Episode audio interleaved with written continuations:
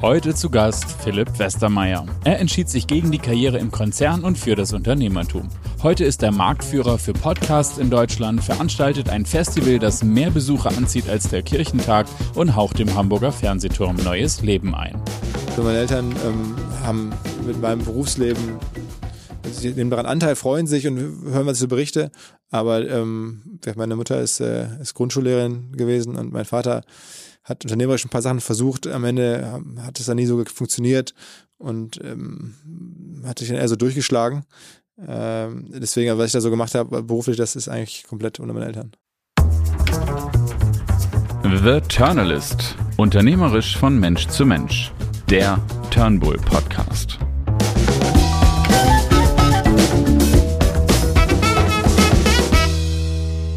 Philipp, herzlich willkommen beim Journalist Podcast. Danke für die Einladung. Eigentlich bist du immer derjenige, der hier an dieser Stelle begrüßt zum OMR Podcast. Viele unserer Hörer werden dich äh, daher kennen. Heute haben wir mal die Seiten gewechselt und du sitzt auf dem Gaststuhl. Ich freue mich sehr, mit dir darüber sprechen zu können, was du heute machst als Medienunternehmer hier mit inzwischen 300 Mitarbeitern, schätze ich mal. Aber erstmal würde ich dich fragen wollen, wie bist du eigentlich da dazu gekommen? Wo hast du eigentlich dein erstes Geld mit verdient? Wahrscheinlich Zeitungsaustragen als Medienunternehmer, äh, oder? Äh, Zeitungsaustragen glaube ich nicht. Äh, hätte mir gut passen können, aber nee, ich habe äh, ganz früh gespült.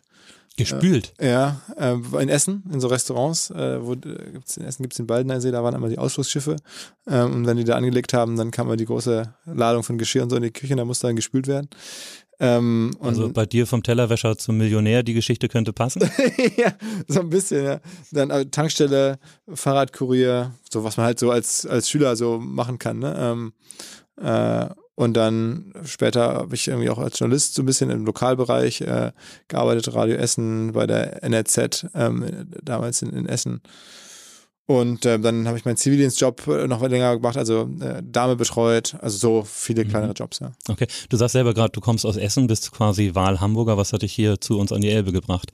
Ähm, also ich, ist, ist finde ich schon interessant, im Ruhrgebiet sind sehr viele Hamburg-Fans. Also gerade in Essen weiß ich das, da sind sehr viele, die automatisch immer sagen, äh, so diese Hamburg-Ausrichtung ist die schönste und die, diesen Hamburger Glaubenssatz, die schönste Stadt der Welt, auch wirklich auch mhm. glauben, mhm. äh, obwohl sie in Essen leben. Ähm, und so ging es auch bei mir, in meinem Umfeld. Meine Eltern waren auch Hamburg-Fans und ähm, da war dann für mich gleich, finde es auch interessant, da mal hinzufahren, war dann schon ein, zwei Mal immer so da als äh, auf Besuch. Äh, und dann sind wir immer so als Familie ab und zu mal in die Ostsee gefahren im Urlaub und dann durch den Elbtunnel und dann immer schon, oh, die große Stadt. Und dann hatte ich eine Chance hier zu studieren und dann habe ich gedacht, okay, dann gucke ich es mir hier mal wirklich vor Ort an und, und gehe mal zum Studium hierher. Und da bin ich hier geblieben, ja. Was hast du studiert?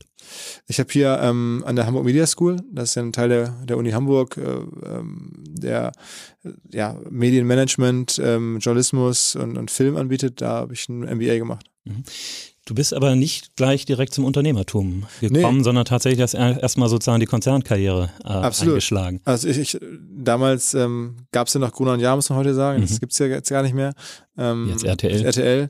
Aber damals war das halt einer der wahrscheinlich attraktivsten Arbeitgeber wirklich hier in ganz Norddeutschland. Aber das, da waren 15.000 Leute ähm, weltweit. Gruner und Jahr, war die Adresse direkt am Baumwall am Hafen, so das Ding, äh, der Stern und die ganzen Publikationen. Und ähm, da hatte ich dann die Chance, nach dem Studium Assistent zu werden von dem ähm, CEO von Gruner und Jahr. Und dessen Wer Büro. war das damals Bernd Kundrun? Bernd Kundrun, genau. Ah, okay. Das war da mein Chef. Und ähm, dann war halt klar, das mache ich, das da guckst du über die Schulter und du nimmst halt viel mit und kriegst viele Einblicke und das hat auch ähm, ja super funktioniert und äh, also äh, hat mir zwei, drei erste Berufsjahre beschert, die einfach unglaublich mhm. imposant und, und volle Eindrücke und Kontakte und so waren. Ähm, und es ist natürlich jetzt einfach wirklich traurig zu sehen, dass das nicht mehr so da ist, aber es war für mich ähm, unfassbar. Stehst du noch mit Bernd Kundrun im Kontakt ja. oder mit alten Kollegen von Gruner? Ja, ja, also mit, mit, mit Bernd Kundrun wir sind gemeinsam im Aufsichtsrat von Eventim. Mhm. Ähm, jetzt seit, äh, ich bin da seit über einem Jahr und er ist schon, ist Aufsichtsratsvorsitzender schon noch länger. Und ähm, da sehen wir uns regelmäßig. Aber wir haben auch ähm, über die Jahre dazwischen, also ich bin ja da raus äh, 2007, also jetzt 15, 16 Jahre, haben wir eigentlich immer Kontakt gehalten und mhm. ich habe immer auch bei größeren Fragen in meinem Leben, gerade wird natürlich Geschäftsleben, immer mal wieder auch bei ihm angeklopft und mal um Rat gefragt. Also es ist wirklich eine tolle Beziehung und ich habe ihm da echt jetzt über die Jahre auch natürlich den Einstieg, aber auch über die Jahre echt viel zu verdanken. Ja, er ist auch ein sehr unternehmerischer Mensch, muss man dazu sagen. Er hat ja damals bei Gunnar und ja auch viel gewagt. Also ich erinnere mich daran, dass ich ihn mal im Flieger getroffen habe. Wir waren beide gerade in Paris gelandet und er saß hinter mir und ich habe dann beim Rausgehen äh, zu ihm gesagt, Mensch, äh, Herr Kundrohn, ich bin begeisterter Leser von der FTD, von der Financial Times Deutschland. Und seine erste Reaktion werde ich nie vergessen. Er drehte sich zu einer Frau neben sich um und sagte, guck mal, Schatz, es gibt noch Leute, die finden toll, was ich mache. also die fand es offensichtlich auch gut, aber er stand damals durchaus in der Kritik, aber es war ein sehr, sehr anspruchsvolles äh, Projekt. Und äh, ich äh, finde das klasse, was er da gemacht hat. Also mutig und man muss auch sagen, die, die ganze Art, damit umzugehen, dass er dann da irgendwann raus ist, was er danach gemacht hat, er hat diese Better Place Plattform gegründet. Ja. Ähm, das wissen viele gar nicht, eine wirklich in sich selbst funktionierende Spendenplattform, die also nicht Spenden für sich selbst äh, einbehält, sondern die weiterverteilt, also verschiedenste Projekte sichtbar macht auf der Plattform und dann halt ähm, kann man über Better Place halt verschiedenste Sachen dann seine Spende zuführen ähm, und, und Better Place behält sich einen kleinen Teil ein für diesen Service und trägt sich und, und sorgt halt dafür, dass ganz viele Projekte finanziert werden. Ähm, das hat er ja sozusagen mit eigenem Geld auch aufgesetzt, gegründet, das läuft, ähm, da wird jetzt gar nicht viel drüber geredet. Also ich finde, er macht das schon mhm. ähm, so äh, auch so als sein Gesamtlebensentwurf äh, sehr clever. Ja. Was sind die Dinge, die du aus dieser Zeit vor allem mitgenommen hast, wo du sagst, da profitierst du heute noch unternehmerisch von äh, als Erfahrung oder als Kompetenz, die du dort erworben hast? Also ich meine, man hat natürlich sehr viel so sehen können, auch wie agieren Leute, sehr viel Einblicke bekommen. Ich habe ja auch E-Mails mitgelesen auf einem Niveau, wo ich normalerweise gar nicht äh, Einblicke bekommen hätte. Ähm, habe sehr viel auch Leute kennengelernt damals schon, mit denen ich noch heute arbeite. Bei uns arbeiten bestimmt auch vier, fünf Leute aus der äh, Grundjahr-Zeit irgendwie, die, die jetzt irgendwie, ja, mit mir weitergegangen sind oder was bei uns angedockt haben. Ähm, und ich glaube auch dann am Ende natürlich auch so den Führungsstil. Ne? Jetzt, das ist jetzt damals auch ein bisschen von, von Bernd Kuhn zum Beispiel, den ich da eng beobachten konnte, oder auch einige andere Führungskräfte. Ähm, wie agieren die so? Wie unterscheiden die sich? Damals, weiß ich noch, der Finanzchef Achim Twadi, auch so eine ganz äh, mhm. äh, relevante Figur in der damaligen Zeit, fand ich immer sehr prägend. Wie macht er so die Finanzen? Also da nimmt man schon so viele Eindrücke mit. Ich das eine Tool jetzt wahrscheinlich nicht, oder den, aber es ist eher so eine, so eine Menge an Eindrücken, die da sehr, sehr geballt kamen. Hm.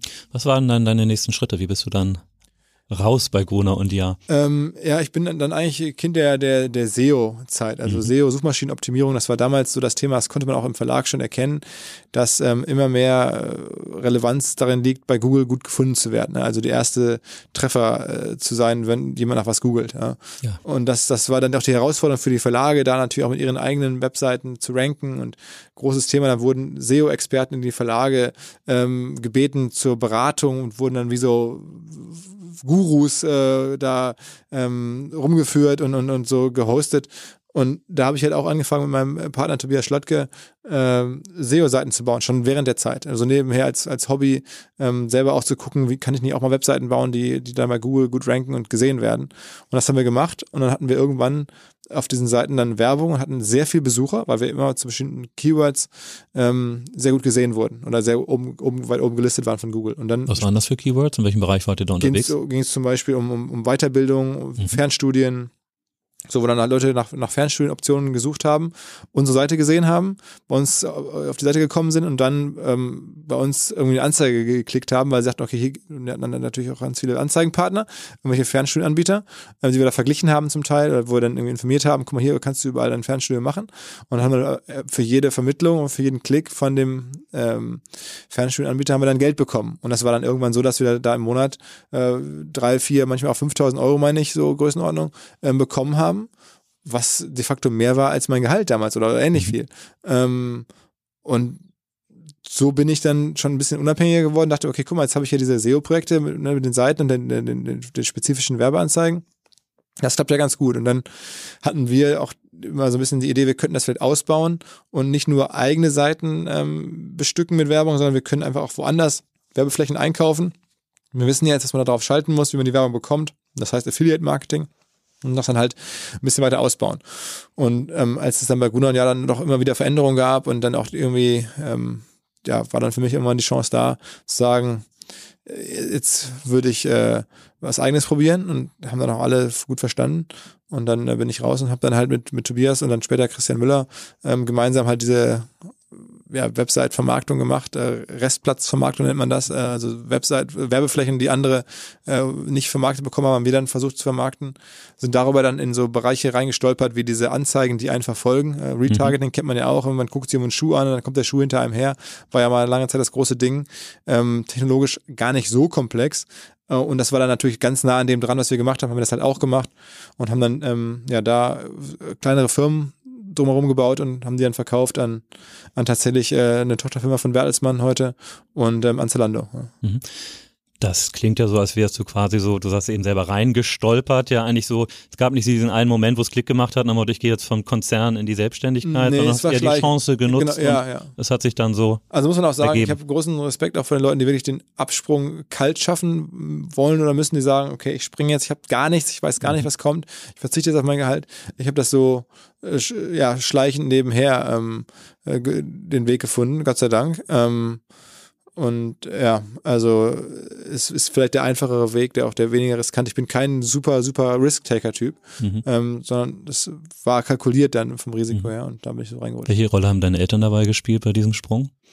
Gar keine. Also meine Eltern ähm, haben mit meinem Berufsleben also sie nehmen daran Anteil, freuen sich und hören, was ich so berichte. Aber ähm, meine Mutter ist, äh, ist Grundschullehrerin gewesen und mein Vater hat unternehmerisch ein paar Sachen versucht. Am Ende hat es dann nie so funktioniert und ähm, hat sich dann eher so durchgeschlagen.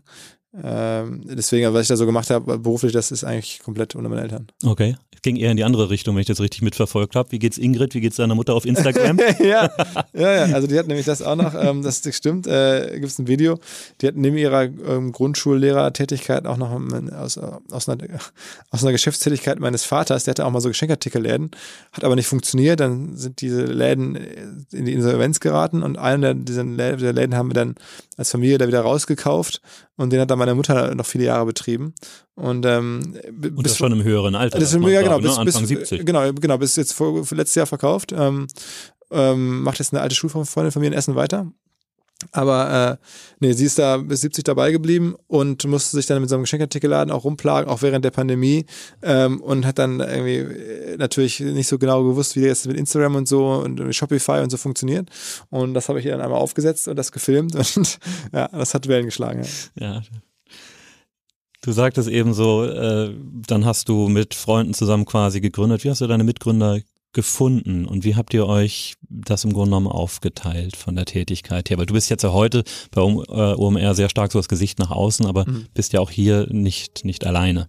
Genau, also ähm, ganz wichtig, also Tobias war so der, der allererste, ähm, ich glaube, wir haben uns beide ein bisschen gesucht. Äh, er ist halt technisch sehr stark, Softwareentwickler und es war damals so die Zeit, ähm, ich glaube, er wusste so, ich will was eigenes machen. Ich hatte das auch gespürt, aber wusste auch, wenn ich was eigenes im Internet machen will, dann brauche ich halt einen Partner, der Software entwickeln kann. Das kann ich ja nicht. Und ich glaube, er, war dann bei Gruner und ähm, hat da so frei auch mal Softwareprojekte umgesetzt und hatte dieselbe, dasselbe Gefühl und wusste aber auch so intuitiv, der war ja noch ein bisschen jünger, der war 2,23, ich war 5, 26 und er wusste halt, ich will auch was eigenes machen, aber ich brauche dafür irgendwie einen kaufmännischen Partner.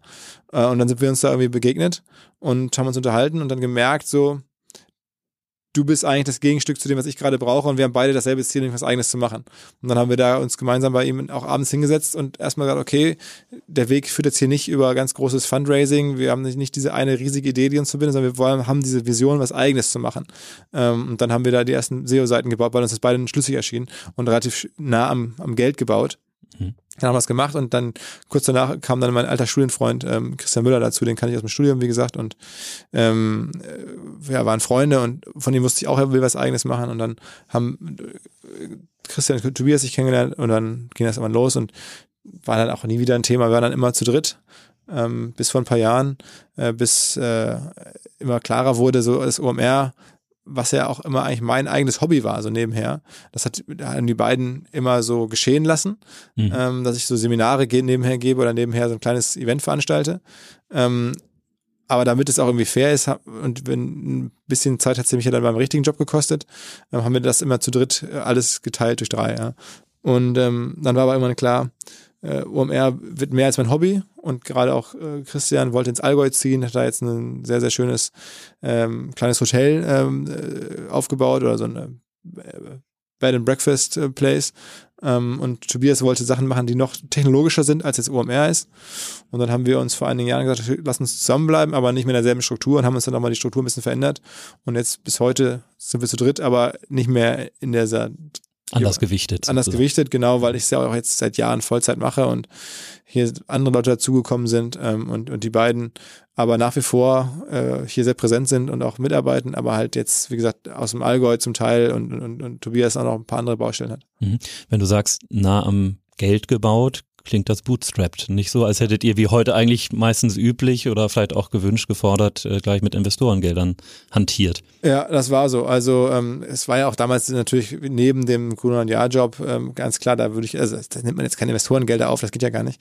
Ähm, aber es war immer auch so, dass ich am Anfang weiß ich noch genau sehr viel Respekt hatte immer vor Investoren, weil ich immer dachte, geben mir so viel Geld, äh, dann, dann bin ich da wirklich äh, den komplette Tag und Nacht Rechenschaft und, und schuldig und bin da verantwortlich und wenn es dann nicht klappt und so und äh, dann wollte ich es lieber erstmal alleine probieren und habe danach Sachen gesucht oder auch so vom Instinkt her, die man halt, die halt schnell funktionieren können und das war mit SEO halt so. Dieses SEO, dieses Google äh, äh, und diese Relevanz von Google, die damals aufkam, ist ein Geschenk für meine Generation. Ganz viele erfolgreiche Unternehmer haben da die Chance erkannt, das war der Goldrausch. Du hast eine Webseite ganz flach aufgebaut, fast ohne Kosten und warst dann bei Google und hattest dann ganz viele Besucher und konntest daraus irgendwas machen.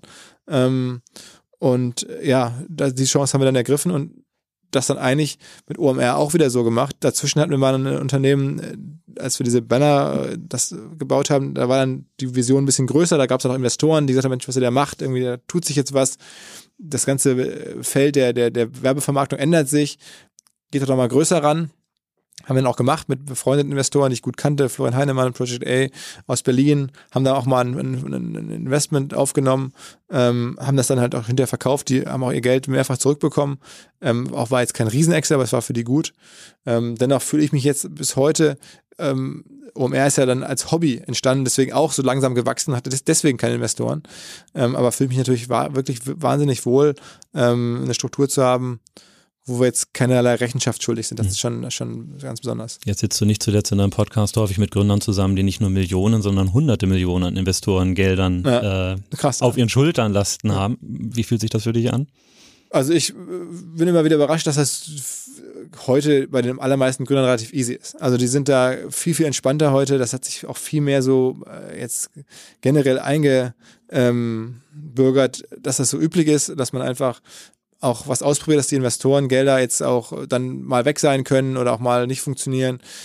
Das war mir damals so nicht klar. Da war auch diese ganze Branche noch ein bisschen früher. Und dieses Thema, man, man, wie selbstverständlich geht man halt hin, hat eine PowerPoint-Präsentation äh, und sagt die Idee und mein Team hier, wir wollen jetzt, äh, die Firma ist 10 Millionen wert, gib mir mal eine, du bekommst 10 Prozent oder, oder sowas. Ähm, das äh, war damals auch schon so, aber viel wie weniger Usus und, und gängig in meinem Kopf als, als junger Typ so klar. Und heutzutage wächst man damit eher auf, dass halt irgendwelche Leute 25 sind und äh, 10 Millionen kriegen und wenn sie 28 kriegen, sind 100. Da gibt es jetzt echt zig Fälle von und auch natürlich auch werden auch jetzt Geschäftsmodelle verfolgt, die auch anders gar nicht mehr gehen. Und du hast jetzt ja auch gesehen, was dabei rauskommen kann, eine Zalando oder da steckt man halt dann irgendwie ein paar hundert Millionen rein, kommen auch ein paar Milliarden raus oder an Werten stehen dann da. Ähm, und das hat sich einfach so ein bisschen, glaube ich, auch in den Köpfen verschoben. Es ist viel, viel normaler geworden für die Leute, das Geld auch anzunehmen und, und auch das Geld zu verteilen. Die Summen sind größer geworden. Und insofern sehe ich das halt auch und denke mir, okay, krass, was die da so machen. Und äh, für viele Geschäfte ist es ja auch einfach super hilfreich, so viel Geld zu haben, auch notwendig. Ähm, ich bin trotzdem froh, dass es jetzt bei mir mit OMR nicht so ist und dass ich niemandem ja irgendwie Rechenschaft schuldig. Mhm. Trotzdem, wenn wir über Größe sprechen, hat bei dir die Skalierung ja auch hervorragend funktioniert. Also allein das letzte OMR-Festival, 70.000 Teilnehmer in der Messe. Ich glaube, selbst der Kirchentag hatte nicht mehr. Ja. ja. aber es fing ja mal ganz klein an mit, wenn ich mich recht entsinne, etwa 200 Leuten in der Bucerius ja. Law School. Wie, ja. wie, wie schaust du da heute drauf zurück? Ja, also erstmal ist es natürlich eine Wahnsinnsreise, auch das erleben zu können. Es hat mein Leben wahnsinnig bereichert, mir Sachen ermöglicht, äh, Erlebnisse, Begegnungen, Momente, ähm, auch mit dem Team. Ähm, und ich bin darüber bin ich vor allen Dingen dankbar, auch dass wir auch da wieder zum nächsten, du brauchst auch, glaube ich, immer sehr viel Glück. Ähm, ich habe ja gerade von der von der SEO-Zeit, von der frühen Google-Phase, die jetzt in meinem Leben perfekt war, gesprochen. Hier war es so, diese ganze Digitalwelle, ja, die damals ähm, erst anfing, die ist ja immer größer geworden. Bis heute, mhm. das Thema Digitalisierung ist jetzt in aller Munde. Früher waren halt auch Facebook oder, oder, oder, oder Google halt auch kleine Firmen. Ähm, häufig noch irgendwie Startups genannt. Heute sind es die wertvollsten, größten Firmen der Welt. Ähm, und das ist halt so, das zeigt ja so diese Welle. Und diese Welle haben wir halt auch voll erwischt. Wir haben angefangen am Anfang und sind auch da wieder dann halt mitgesurft mit einem Trend, der riesengroß war. Und diesen Rückenwind, den kannst du jetzt äh, nicht, nicht irgendwie selber erzeugen. Der muss da sein. Und dann und die Flut hebt alle Boote, sagt korrekt, man so schön, aber du hast es ja besonders gut skaliert. Wo waren da die, die Dinge, wo du im Nachhinein oder auch heute noch sagst, das waren die richtigen Entscheidungen, die da das den entscheidenden Impuls sozusagen gegeben ja, haben. Ja, ich glaube, irgendwann auch so die Lust am, am Medien machen war bei mir halt immer da. Also es ist die Tatsache, dass ich jetzt früh dann in den SEO und, und Vermarktungsthemen reingerutscht bin, war, weil halt Medien machen immer schon so schwierig war äh, und, und auch also wirtschaftlich schwierig war. Ähm, aber ich war ja nicht ohne Grund früher bei, bei, bei, bei Zeitungen oder bei, bei Gruner und Jahr und auf der Hamburg Media School, weil ich gerne ähm, so Inhalte gemacht habe, Inhalte spannend fand und ähm, dann sozusagen rund um OMR halt nicht nur Seminare zu machen und nicht nur ähm, äh, ja einmal im Jahr eine kleine Konferenz, sondern das immer medial zu begleiten, mit äh, Artikeln, eine Redaktion aufzubauen, äh, mit Newslettern, dann irgendwann später Podcasts zu machen. Ich glaube, das waren die richtigen Moves. Das war auch ein bisschen leidenschaftsgesteuert, ähm, aber äh, es war ähm, trotzdem richtig, ja. Aber du sagst ja genau richtig, es ist ja ein Geschäft, das du betreibst, das komplett Content getrieben ist und Content gibt's an jeder Ecke quasi kostenfrei. Wie ist es dir gelungen, mit jetzt, wie wir schon gehört haben, über 300 Mitarbeitern daraus wirklich ein profitables Geschäft zu machen? Wo ist die, ist, ist die Secret Source sozusagen? Wo, wo ist die Mischung, die, die das Ganze so ermöglicht? Ja, ich, ich glaube, so Content-Monetarisierung ist, ist wie seit Jahrzehnten, muss man mittlerweile sagen, echt schwierig geworden. Ne? Also, mhm. das habe ich ja damals schon bei Gruner gesehen, wie sich das verändert. Ähm, und wie auch Verlage mit ihren klassischen Monetarisierungsmodellen Schwierigkeiten bekommen. Ähm, aber es gibt durchaus, sagen wir mal, Bereiche, wo das halt nicht so schwierig ist. Zum Beispiel halt ein, ein, ein, ein Event ist ja auch Inhalt. Ja? Und da ist halt eine Monetarisierung, ist mir dann auch aufgefallen, viel einfacher. Also da gibt es auch kein Google und kein Facebook oder keine, kein Amazon, die, die, die, die da im Wettbewerb stehen, sondern du verkaufst dann halt die Standflächen, die Sponsorships in einer Messehalle, die du besonders inszenierst. Ähm, also wo du die Inhalte schaffst. Und aber da die Monetarisierung dieser Inhalte, die ist echt attraktiv. Mhm. Oder halt auch im Podcast-Bereich. Ähm, wir machen ja Podcast, ich mache einen Podcast, das sind Inhalte, ähm, wo die Monetarisierung wirklich noch attraktiv ist. Die ist zwar dann halt nicht so skalierbar und da wirst du also nicht das neue Google damit bauen, aber du bist dann national, ähm, kannst du da sehr attraktiv monetarisieren. Da gibt es dann auch keinen Wettbewerb. Das macht ja auch Google und Facebook und andere äh, machen das gar nicht. Ne? Ähm, oder jetzt unsere Softwarebewertungsplattform. Softwarebewertung einzusammeln, das als Inhalt oder als Content zu sehen und das dann zu monetarisieren über Abonnements von Softwarevendoren und sowas. Ähm, äh, das ist lukrativ, das ist, das ist eine Monetarisierung, die gut funktioniert. Das heißt, man muss sich in, den, in, der, in der heutigen Medienwelt, glaube ich, sehr genau überlegen, welche Inhalte äh, baue ich und wo ist die Monetarisierung dann auch besonders gut möglich. Und das, daran sind wir, glaube ich, ganz gut, uns zu fragen, wie kriegen wir das gut hin? Ähm, wohlgemerkt, immer nur auf nationalem Level, jetzt nicht im mhm. weltweiten Wettkampf, aber ich glaube, es gibt so, so Nischen in der, in der medialen Welt, Events, Bewertungsplattformen, Podcasts, vielleicht ein paar weitere, wo man, ähm, wo man durchaus, äh, wenn man hochwertige Zielgruppen hat, und die haben wir auch, ne, junge Leute, digital affin, kaufkräftig in großen Teilen, äh, wo man das wirklich äh, auch dann äh, zu was bringen kann. Mhm. Apropos Nische, wie läuft dein Buch? Trägt äh, wahrscheinlich nicht die ganze Firma. Nein, nein, also ein Buch zu schreiben in dem Bereich ist sicherlich ein bisschen Eitelkeit, Erlebnis, ähm, zahlt auf die Marke ein. Habe ich äh, jetzt irgendwie 10.000 Bücher verkauft. Das, das ist schon okay. sehr viel ist. Das, genau, das ist sogar schon viel, aber man denkt ja immer, ein Buch, ich war sogar eine Woche auf der Bestsellerliste, dann denkt man immer, auf der also Spiegel, Spiegel, Spiegel, genau, Spiegel, dann denkt man immer, wow, das haben wir jetzt 100.000 von Leuten gesehen. Es ist dann halt 10.000 Bücher, ähm, ist dann schon äh, sehr gut. Äh, ja, also insofern, das war ein Erlebnis. Ich habe es auch gerne gemacht. Ich ähm, bin auch stolz drauf. So, und, und, aber das ist jetzt kein kein Business und es ist am Ende viel mehr Arbeit, als man denkt. Ja. Mhm. Sprechen wir über das Business, du hast eben das Festival erwähnt, was sich gut monetarisieren lässt, aber auch ein erhebliches Investment und damit ja auch Risiko mit sich mhm. bringt. Kannst du eine Zahl nennen, was euch so eine Veranstaltung jetzt beispielsweise dieses Jahr gekostet hat, wie viel ihr erstmal da rein investieren müsst, um diese riesen Messerhallen äh, so zur Fläche zu inszenieren, dass da auch äh, Monetarisierung möglich ist? Also ja, es ist jetzt nicht so ganz einfach, weil natürlich viele Sachen, die wir machen, ganzjährig ähm, sozusagen betrieben werden. Äh, zum Beispiel unsere Redaktion, die, die ja die ganze inhaltliche Kuratierung macht, Speaker anspricht, äh, unser Booking, ähm, das ist ja alles sozusagen ganzjährig da. Also das heißt insofern auch Kosten, die jetzt aber nicht direkt zurechenbar sind auf das Festival.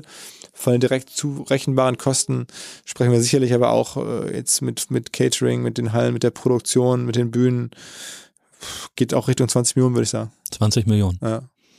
Wie ist es dann, wenn so eine Veranstaltung abgesagt werden muss? Ja, das ist brutal. Das ist wirklich brutal. Blick in den Abgrund, oder? Das ist, ja, das ist schon, schon, sitzt man da und kalkuliert, was ist noch vielleicht irgendwie zu retten, wie viel Geld ist jetzt weg, äh, jetzt schon. Ähm, am Ende war es Glück im Unglück, dass wir ja abgesagt haben 2020 im März und die Veranstaltung wäre im Mai gewesen. Das heißt, wir hatten noch über zwei Monate Zeit und du löst halt die Hauptkosten ja immer dann auch erst in den Tagen oder Wochen vorher wirklich aus oder auch danach erst. Ne? So, das heißt, wir ähm, hatten noch nicht die 20 Millionen voll auf der Uhr. Wenn du aber, das war damals ja auch bei einigen äh, anderen, äh, wo ich das beobachtet habe, so, dass du das Event quasi morgen hättest aufschließen äh, sollen und dann musst du am Abend vorher absagen. Mhm. Du hast also wirklich fast alle Kosten auf der Uhr.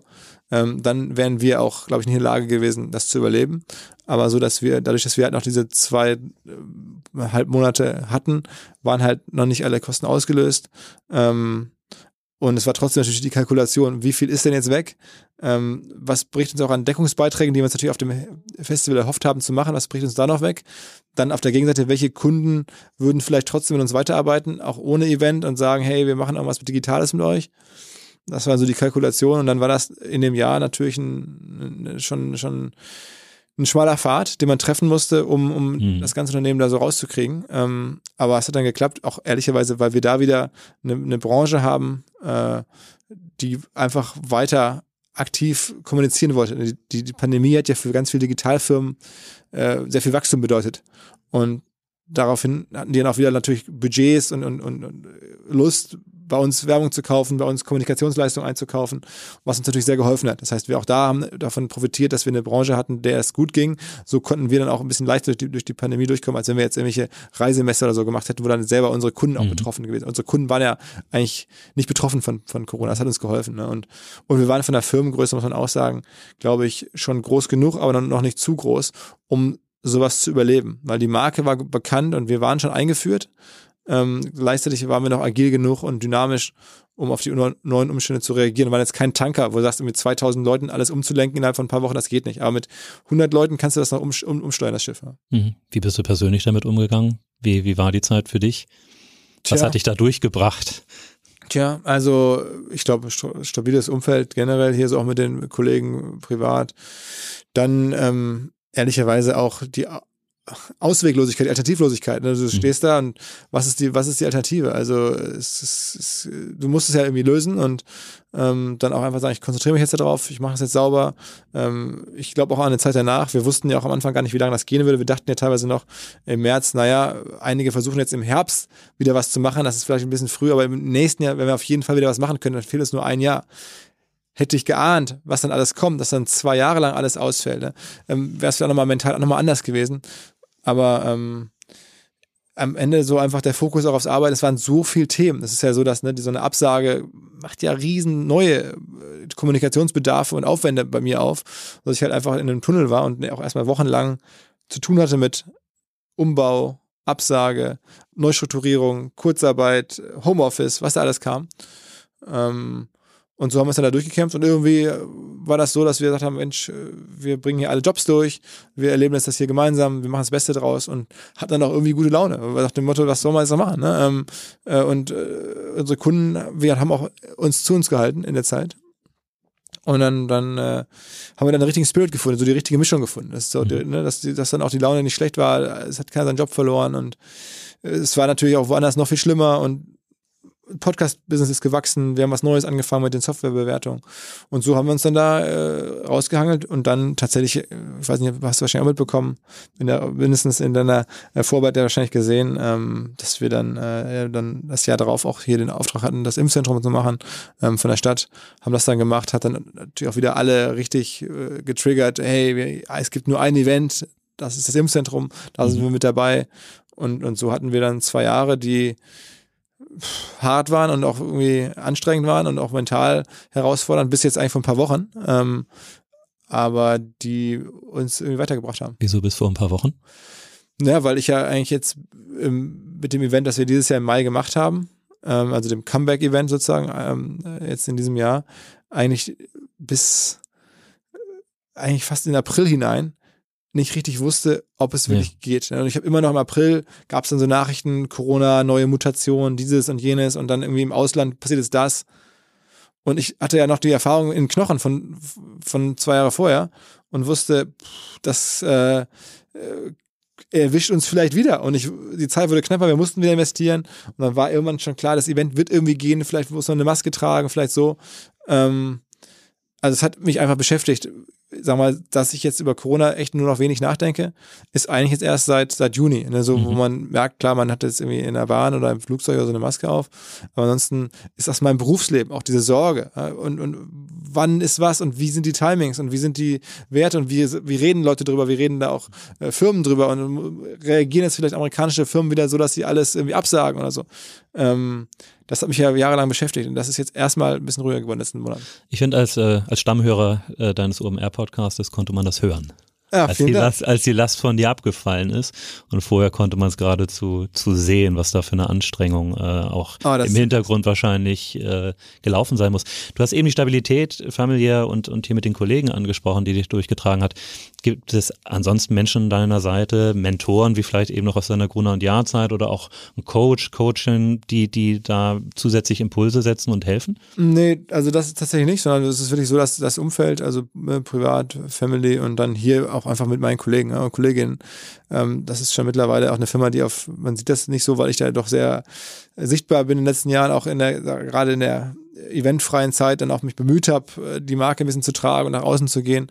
Ähm, aber eigentlich gibt es hier mittlerweile echt ein starkes Team und ähm, wir haben die Sachen hier im Team schon echt äh, gut gemacht so und, und ja, da gibt es auch hohe Transparenz und es reden auch viele Leute noch mit und äh, ich, das ist jetzt nicht meine, meine One-Man-Show hier. Mhm, okay. Also ich meine, wenn man hier durch die, durch die Hallen geht, um es mal so zu formulieren, da merkt man schon, Team Spirit ist nicht nur da, sondern wird hier sehr, sehr intensiv gelebt und äh, ist ja offensichtlich auch ein irres Wachstum. Wir sprachen eben schon im Vorfeld darüber, es ist nicht mehr weit entfernt bis zum OMR Campus hier auf der Schanze ja. in Hamburg. Und ich meine, wer mal beim Facebook äh, Campus vorbeigeschaut hat, weiß, das ist ein wunderbares Modell, kann funktionieren. Du hast eben selber gesagt, es ist ja aus, dieser, aus diesen schwierigen zwei Jahren auch Neues entstanden, insbesondere mit OMR-Reviews. Ist das etwas, was ähm, sonst vielleicht so in dieser Form gar nicht gekommen wäre, sondern eigentlich durch die Krise erst äh, ja, euch dahin gebracht hat? Ja, das kann man so sagen. Also am Ende ist ja OMR jetzt heute vier Säulen, ne? das Event, Podcast, Studio und die ganzen Sachen, die wir da machen, ähm, Weiterbildungsangebote und halt Reviews. Und diese vierte Säule Reviews da habe ich schon immer so drüber nachgedacht. Es gab so lose Ideen. Mensch, man müsste doch mal, wir haben doch die Kontakte zu all den Softwarefirmen. Wir kennen doch ganz viele Leute, die Software auch einsetzen beruflich und die vielleicht Lust haben, die zu bewerten, gerade wenn sie dafür irgendwie incentiviert werden. Aber bei uns war immer so der Takt irgendwie Festival, dann war das Festival vorbei, dann machen alle ein bisschen Pause und mhm. dann ähm, bist du eigentlich schon wieder voll im Modus und hast alle Technologieressourcen, alle inhaltlichen Ressourcen schon wieder auf dem nächsten Jahr drauf, um das da auch dann wieder hinzustellen. Und als dann auf einmal klar war, jetzt gibt es auf unabsehbare Zeit erstmal kein Festival, ähm, da war dann die Chance da zu sagen, okay, jetzt nutzen wir das. Und äh, das hat uns das ermöglicht. Also es war auch damals so ein bisschen natürlich meine Hoffnung, wie macht man jetzt was aus der Scheißsituation? Und da habe ich immer so ein bisschen auch davon geträumt und mich auch, hat das auch motiviert zu denken, okay, alle reden von diesen Software as a Service und, und so Abo-Modell und, und äh, digitalen Umsätzen. Das ist ja das heiße Ding geworden. Und da wollte ich halt auch wieder dabei sein. Und genau dieses Reviews hat uns das ermöglicht. Und das war so die Chance, da jetzt auch was aufzusetzen, was, was zu gründen in der Zeit, ähm, was dann vielleicht auch einen Wert entwickelt, dass man eines Tages zurückblickt auf diese Jahre und sagt, ey, das war mhm. jetzt nicht nur wirtschaftlich negativ, sondern es war einfach ähm, die Zeit, wo wir es gegründet haben, was jetzt einen sehr hohen Wert hat.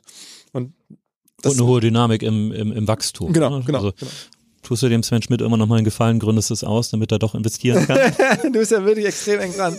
ähm, äh, ich glaube eher, dass OMR, die Dinge gehören so ein bisschen zusammen. Also man ja. meint das von außen äh, vielleicht nicht so sehr, aber es ist irgendwie so ein Gesamtkunstwerk. Flywheel ist ja auch so der Fachbegriff dafür.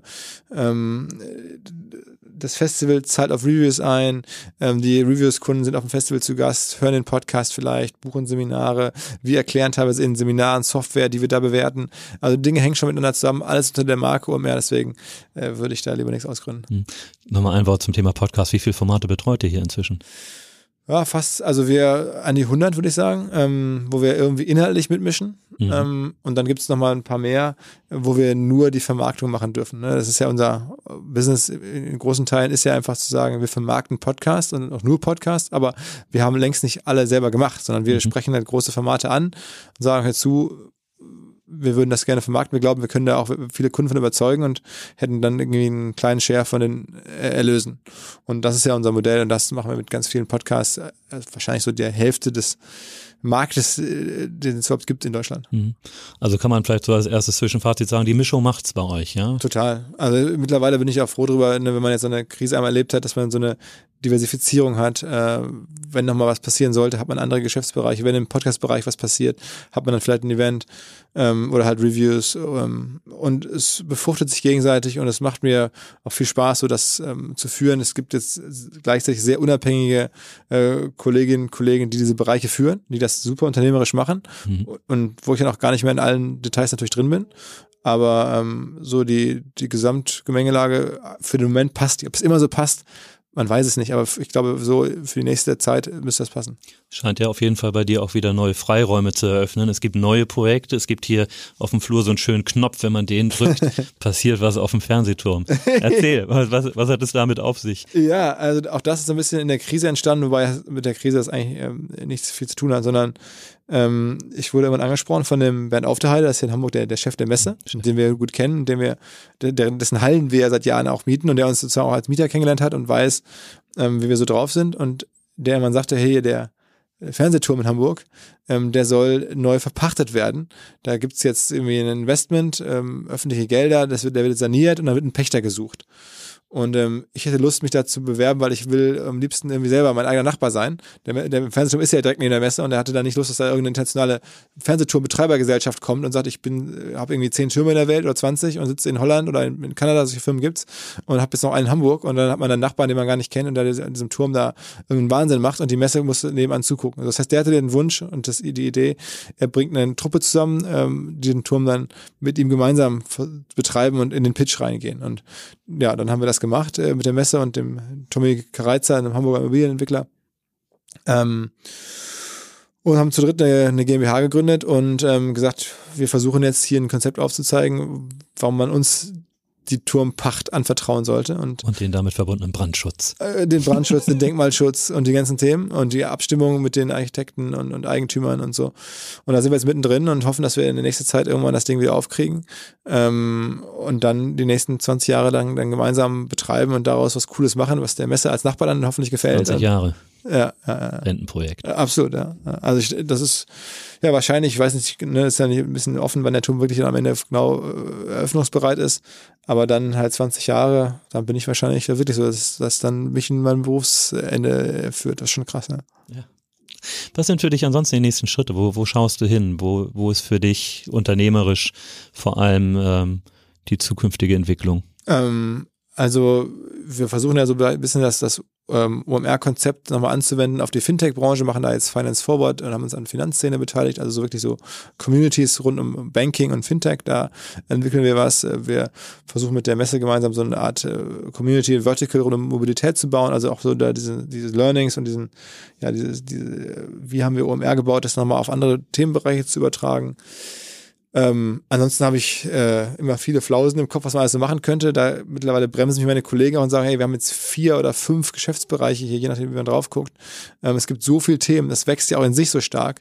Ähm, lass erstmal ein bisschen den Fokus halten, das stimmt ja auch. Also das heißt, wir ähm, werden jetzt wahrscheinlich nicht schnell die nächsten ganz großen Sachen hinbauen. Ich, ich träume wieder davon und denke mir, okay, man könnte da auch mal irgendwie einen eine Ferienanlage, OMR-Camp oder so machen oder man könnte das noch machen, dieses noch, aber ähm, äh, ja, äh, wahrscheinlich ist es auch vernünftig, jetzt nach all dieser Zeit erstmal ein bisschen zu konsolidieren und zu sagen, wir machen ähm, jetzt das Event nochmal neu richtig etabliert auf dem Niveau 70.000 Besucher. Wir managen das Wachstum von Reviews, das da uns auch relativ viel ähm, herausfordert. Managen das Wachstum von Podcasts, da ist so viel Potenzial mhm. in dem Markt. Es lohnt sich wahrscheinlich gar nicht, jetzt komplett was Neues anzufangen, sondern in den bestehenden Sachen ist noch so viel drin und das, das erstmal sauber äh, auf eine Größe zu bekommen, ist wahrscheinlich Aufgabe genug. Apropos Träume, wen würdest du gerne mal in deinem Podcast bekommen, aber hast bislang vergebens angeklopft? Also es gibt natürlich so die, die, die globalen Monsternamen, die auch wahrscheinlich gut funktionieren würden. Elon Musk und Co. auch äh, klar. Allerdings wären die englischsprachig, was die zu sagen du haben. Du müsstest wahrscheinlich kiffen. Äh, vielleicht auch das würde ich ja machen. ähm, aber, aber wenn man ehrlich ist, was die zu sagen haben, das kriegt man ja auch schon. Ne? Dann, dann mhm. braucht man nicht jetzt mich auf Englisch da unbedingt für, obwohl ich es natürlich gerne machen würde mit Jeff Bezos oder so. Ähm, aber was mich jetzt gerade so am meisten äh, wirklich äh, beeindruckt und wo ich auch äh, noch ein paar vor Augen habe, ist so ähm, deutsche Originale, die aus der, noch aus so ein bisschen aus der Wirtschaftswunderzeit, die jetzt so, ich treffe den nächsten Reinhold Wirth, ja, von Wirth, oh. ähm, dessen Lebensgeschichte nochmal zu hören, dessen Learnings nochmal zu hören. Ähm, ich war vor kurzem im Europapark Rust, ähm, mhm. auch, auch ein, ein Wundermittelständler oder bei Herrn Kind in Hannover mit den Hörgeräten, alles äh, Leute, demnächst bin ich bei Herrn Grupp tatsächlich. Oh. Ähm, äh, so, es gibt ja eine, so die, diese Reihe der Menschen, die jetzt alle schon so in ihren 70ern, zum Teil 80ern sind, ähm, aber natürlich viel zu erzählen haben und auch vielleicht in ein paar Jahren nicht mehr so da sind, wer weiß das schon. Ähm, und das ist eigentlich so das, was mich gerade mit am meisten interessiert. So, wie denken die übers Leben nach? Wie gestalten die ihr Leben? Warum gehen die noch, obwohl sie zum Teil Milliardäre sind, schwer reich sind, morgens überhaupt arbeiten? Warum haben die so diesen Weg eingeschlagen? Ich habe jetzt ja viele Jahre auch eigentlich alle verfügbaren deutschen Unicorn-Gründer und Digitalstars gehabt und da gibt es auch noch weitere, machen wir auch weiter. Aber ich finde diese Note immer mal wieder so die, diese alte Garde, solange sie noch da ist und so nochmal, das interessiert mich gerade und ähm, da bin ich so ein bisschen auf der Jagd und da gibt es auch einige, die natürlich wahnsinnig schwer zu kriegen sind, ne? also sei es jetzt Herrn Watteschitz ähm, mhm. oder die SAP-Gründer, also das sind so Sachen, wo ich denke, da müssen wir nochmal ran. Mhm. Blick in die Vergangenheit, du hast über 500 Folgen schon gemacht. Gibt es so deinen Favoriten? Wem würdest du äh, empfehlen, wenn es jetzt eine Hörer, Hörerin gibt bei uns, die sagt, boah, habe ich noch nie gehört, OMR, wo soll ich anfangen? Also Welche von den Folge? neueren Folgen zuletzt war wahrscheinlich so die spektakulärste, die mit dem Herbert Seckler von der Sansibar. Mhm. Auch so ein bisschen so ein Kollege, also in Sylt, ne, da gibt es diese legendäre Bar, auch, äh, der ist damit schwer reich geworden, hat das ein bisschen runtergespielt, aber ich schätze den auch auf mehrere hundert Millionen ähm, Vermögen, was er mit so einer Strandbar gemacht hat und anliegende Geschäften. Ähm, Allein mit seinen Immobilien auf Sylt, ja. Genau, mit Immobilien, genau, und solchen Sachen. Ähm, aber der, wie der das erzählt, auch in der Lässigkeit, in der Rotzigkeit, in dem Alter, das ist schon, schon ganz cool. Ähm, ist jetzt ein paar Wochen alt, die Folge, Herbert Seckler. Ähm, und ich meine, die Marke Sansibar, die begegnet auch vielen, ne? so eine äh, Sylt und so da, das kennt man ja auch national, das als Reiseziel, als, als Ort dort. Ansonsten, wenn man noch weiter zurückscrollt, ein paar Jahre, die ganz große Folge, die bei uns vieles verändert hat, ist die Dieter Bohlen-Folge, muss man ganz klar mhm. sagen. Der hat mir zum ersten Mal vor Augen geführt, wie interessant es ist, auch mit Leuten, die nicht aus der Digitalbranche per se kommen, über Digitalthemen, über Online-Marketing oder über Instagram so zu sprechen äh, und über Business zu sprechen, ähm, generell, dass auch da wieder in der Offenheit, in der Rotzigkeit ganz äh, ja, für mich groß, weil ich danach den Weg des Podcasts verändert habe, auch die Reaktion sehend ähm, auf den Dieter Bohlen Podcast und der ist auch bis heute hörenswert. Genauso Anfang des Jahres Philipp Plein hat mich eingeladen, mit ihm in seinem Privatjet äh, mir seine Story zu erzählen. Äh, kann ich auch empfehlen. Also ist eine Folge, das, also wenn man unternehmerisch einigermaßen Interesse hat und irgendwie äh, Interesse an Anekdoten, an Stories, an, an, an Leuten, muss man das hören. Das ist hat eigentlich, geht deutlich über den Bereich jetzt Wirtschaft sogar hinaus. Das ist, das ist einfach Unterhaltung. Ähm, mhm. Und man nimmt auch ein bisschen was Wirtschaftliches mit. Äh, solche eine Folge schafft man nicht jetzt jedes Mal, aber das sind ja schon ganz besondere Milestones. Apropos unternehmerisches Interesse, das ist sicherlich bei unseren Hörern auch gegeben, aber nicht jeder, jeder hat vielleicht schon selber gegründet. Du hast viele Gründer getroffen, hast selber erfolgreich gegründet. Was würdest du jungen Gründern mit auf den Weg geben? Was sind die Dinge, die, die entscheidend sind oder auf die besonders geachtet werden sollte? Tja, also ich glaube, es gibt ja so verschiedene Gründer, ähm, Persönlichkeiten. Ähm, es gibt da die, die auch wirklich so wirklich hemmungslos Risk-Taker sind und auch was ganz Großes glauben und sagen, ähm, ich brauche dafür halt sehr viel Geld. Das ist meine Endvision.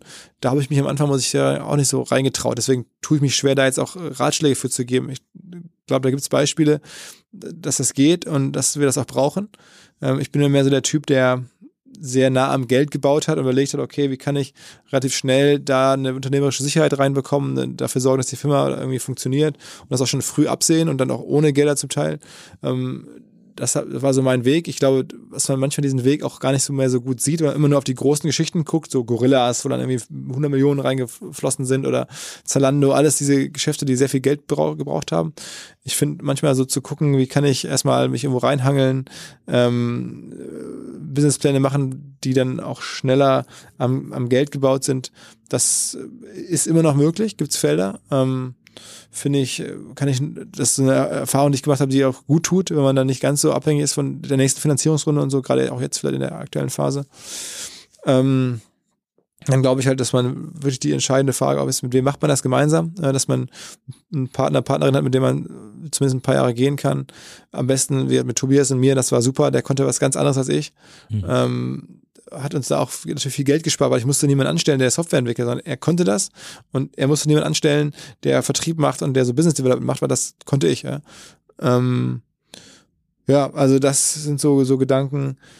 Ich glaube, es ist natürlich, äh, gibt so ein, so ein richtiges Alter dafür. Wahrscheinlich ist das optimale Alter irgendwo um die 30, würde ich tippen.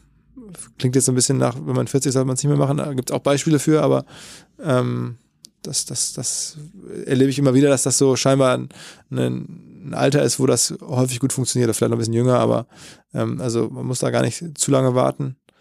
Ähm, ich glaube, was auch hilft im Vorfeld der Gründung, ist halt irgendwo schon mal mitgearbeitet zu haben in einem etwas reiferen Startup oder ne, wo dann schon mal fünf, sechs, sieben, acht, neun, zehn Leute arbeiten, da mal reinzugucken als Praktikant für eine Weile oder als, als, als Mitarbeiter ein, zwei Jahre sowas zu begleiten.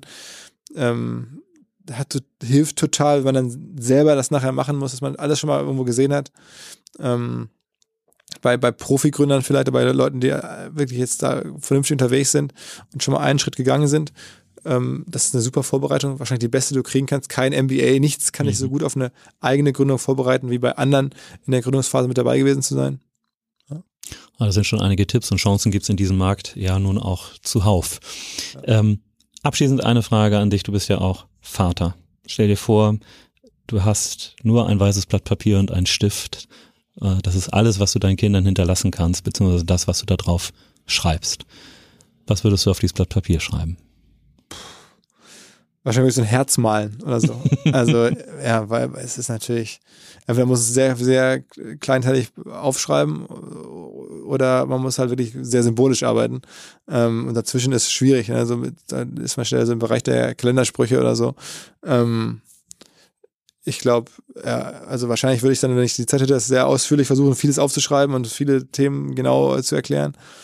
Oder halt einfach sagen, der, was mich auch weit gebracht hat, oder zumindest hierhin gebracht hat, sagen wir mal so, ähm, ist so die richtige Balance von, ähm, von, von Leben und Leben lassen und auch von, von ja, den richtigen Leuten zu arbeiten, ein Gefühl dafür zu haben, wer passt jetzt zu mir, denen herzlich und warm umzugehen und ähm, äh, ja, so eine, so eine, also sagen wir mal, so unsere Firma jetzt mit 300, 400 Leuten zu bauen, da braucht also wie heißt das, a village, ne? Also es mhm. fängt an bei unseren äh, Kollegen, die hier das, das Büro sauber machen seit Jahren schon, äh, war mal so eine, so eine portugiesische Familie hier aus der Schanze, die dann immer zu dritt, zu viert kam, mittlerweile kommen die mit 20 Leuten, um hier alles zu reinigen. Die gehören dazu, das ist, ist so eine, so eine Teil des Teams, genauso wie jetzt ähm, ja unsere Nachbarn hier auf dem Hof, wie die, Familien der, der, der, der Mitarbeiter zum Teil. Äh, und, und das alles mit einzubeziehen. Ne? Das ist, glaube ich, das ist so mein Ansatz irgendwie, ähm, sehr persönlich da zu sein ähm, und, und, und irgendwie offen. Und, und klar, es ist ein Business und man darf es nicht unterschätzen, also oder falsch einschätzen. Das, am Ende äh, hat es eine gewisse Härte Business, aber so eine Business-Familie äh, zu bauen, ich glaube, das ist das, was ich versucht habe und was, glaube ich, egal was man macht, immer äh, dazu beiträgt, dass die Erfolgswahrscheinlichkeiten und auch der, die, der Spaß, ähm, damit ja auch wieder die Erfolgswahrscheinlichkeiten viel größer werden. Und das hat uns einfach über mich äh, sehr weit getragen. Geschäfte werden eben zwischen Menschen gemacht und das Herz ist ja ein wunderbares Symbol dafür. Ja, äh, mit Menschen auch, ne, mit dem Team, ähm, mhm. also mit, aber auch dazu zählen auch wirklich auch Kunden ne, oder Partner. Ähm, wir haben viele Dienstleister, an denen wir uns dann irgendwann beteiligt haben oder die wir noch übernommen haben oder wo wir einfach enge Beziehungen haben, wo dann Leute zu uns gekommen sind, Beziehungen geheiratet haben. Also es gibt bei uns Leute, die haben dann irgendwie eine Kollegin, die dann irgendwie ihren Ansprechpartner auf der Dienstleisterseite, heute, heute sind die verheiratet. Also es ist halt eine sehr, ähm, ja, so sagen, positives Umfeld was natürlich auch ehrlicherweise bei uns vielleicht ein bisschen leichter fällt, weil wir ein Event machen, weil wir inhaltliche Sachen machen, weil wir jetzt kein so auf Kante genähtes Logistikunternehmen sind. Ähm, aber auch da, ich glaube, der Ansatz muss immer derselbe sein. Wunderbar, lieber Philipp, in diesem Sinne, herzlichen Dank. Ja, sehr gerne. Und weiterhin viel Erfolg. Vielen Dank fürs Rumkommen. Danke, danke. dir. The Turnalist. Unternehmerisch von Mensch zu Mensch. Der Turnbull Podcast.